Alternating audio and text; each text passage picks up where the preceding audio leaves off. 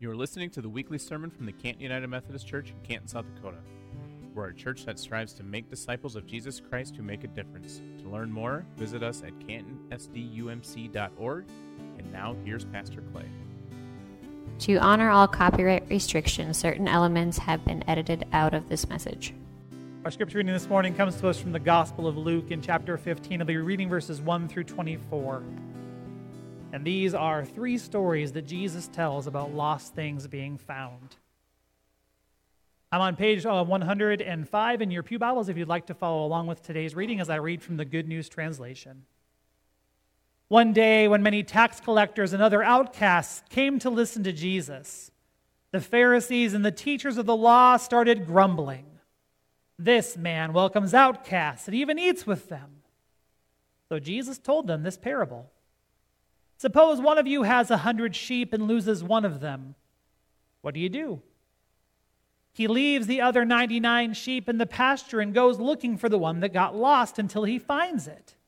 And when he finds it, he is so happy that he puts it on his shoulders and carries it back home. Then he calls his friends and neighbors together and says to them, I am so happy I found my lost sheep. Let us celebrate.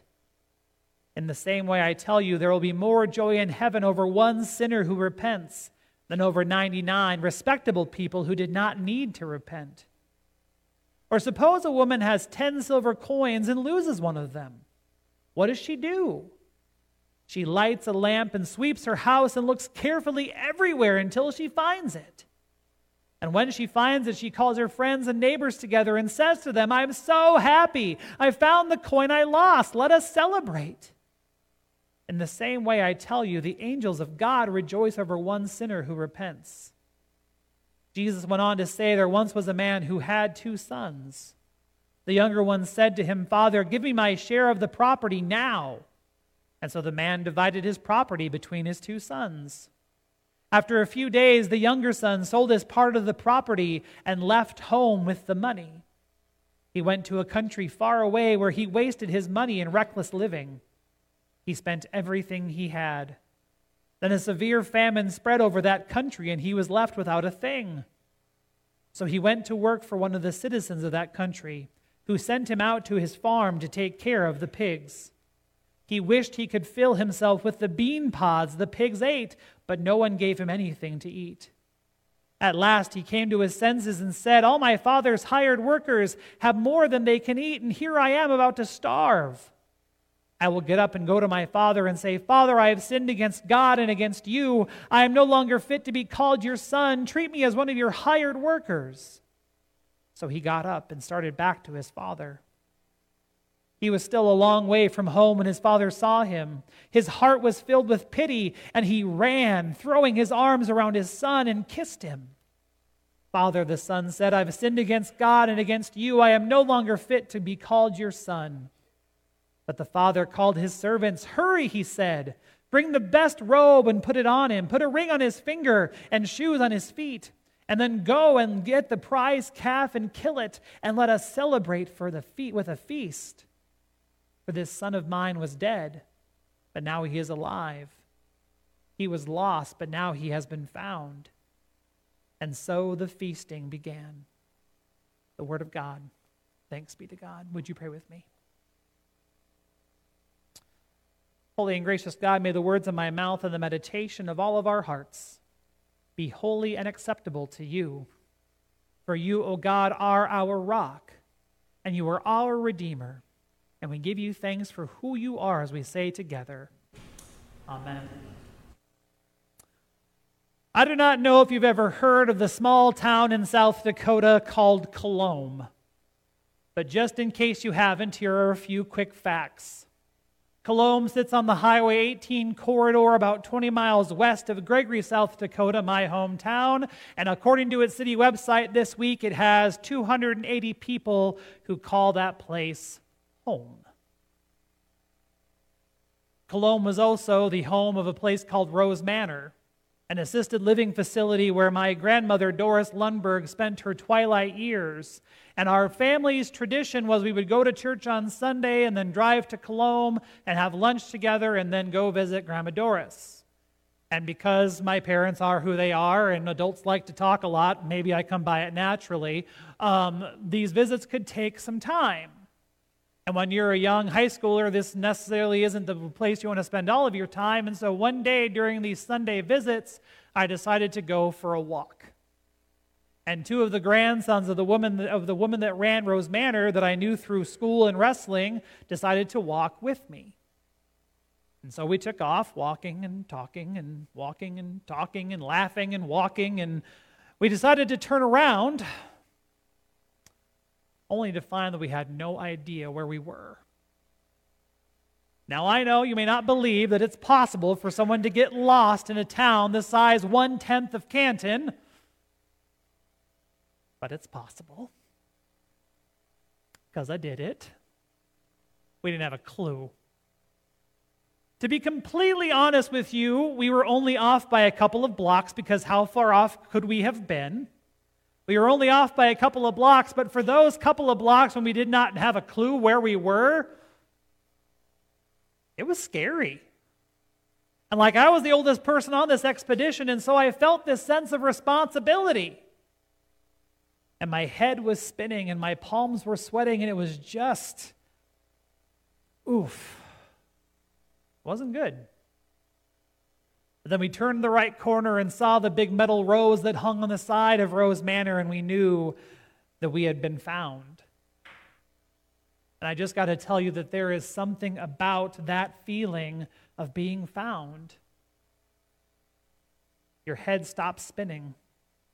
Your palms stop sweating. Your mind stops racing. The pit in your stomach gives way to this sense of relief and accomplishment. Although I'll be the first one to admit that getting found in Colome, South Dakota is not much of an accomplishment. It's more embarrassing than anything. But in Luke's gospel, in Luke's version of the gospel, Jesus is notorious for spending time with those who are lost and, and giving that sense of relief. And that is exactly where Jesus is when we find him in our scripture for this morning. Jesus is spending time among those who are lost, and this causes the scribes and the Pharisees to grumble and complain. Again. And rather than ignore their frustrations, Jesus responds in another way that is notorious of his ministry. He responds by telling parables.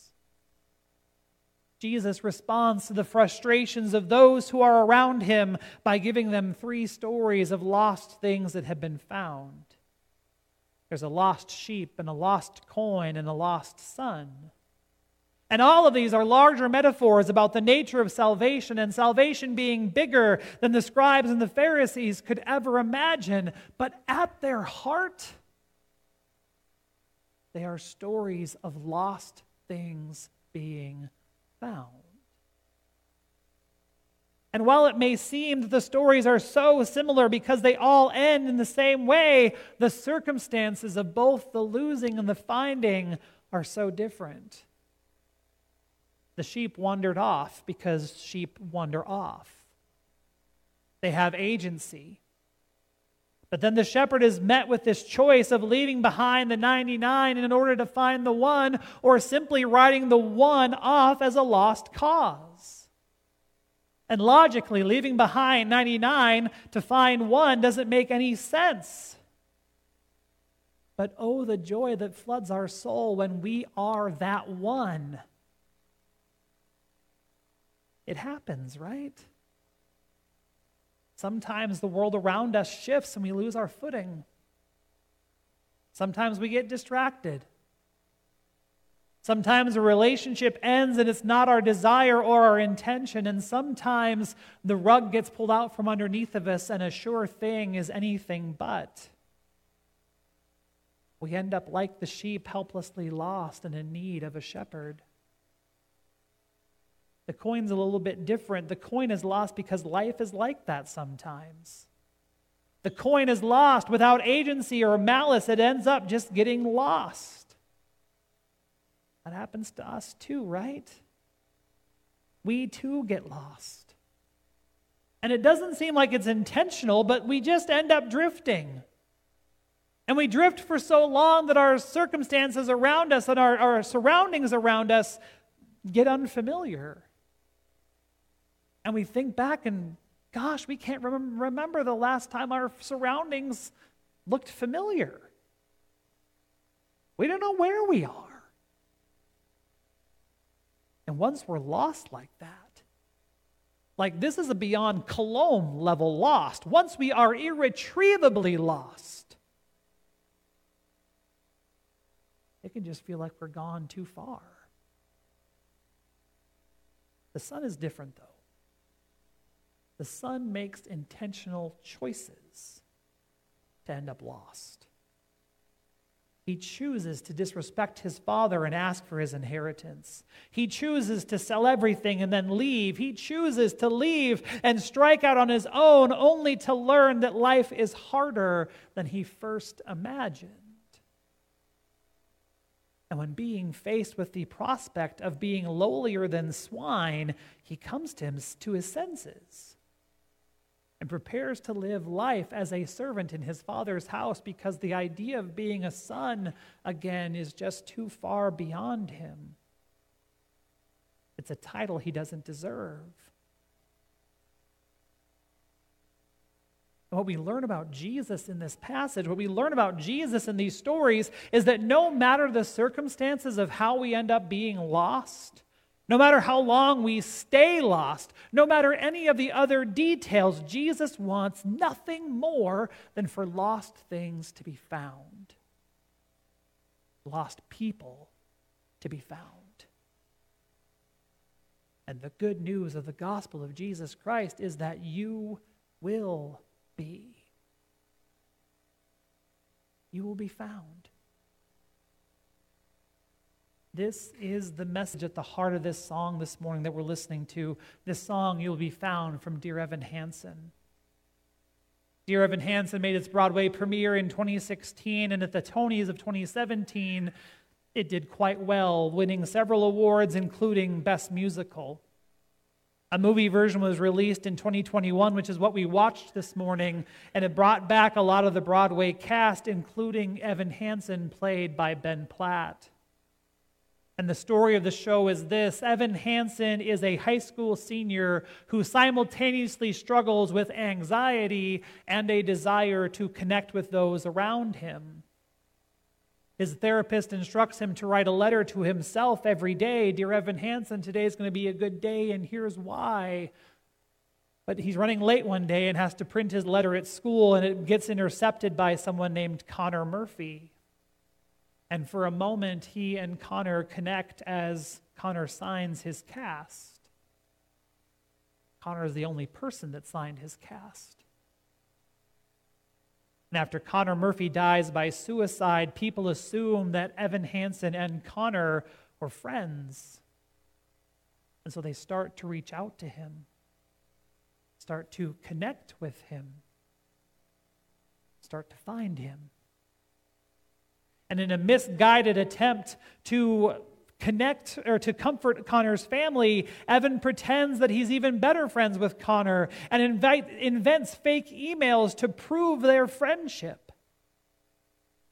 And he eventually gives a speech at a school assembly about that friendship and how much Connor meant to him and how it was, how important it was for Connor to find him.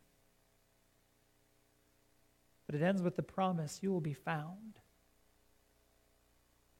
found, just like Dear Evan Hansen was. His social capital after his viral video skyrockets. He starts dating Connor's sister and he digs deeper and deeper into the lie.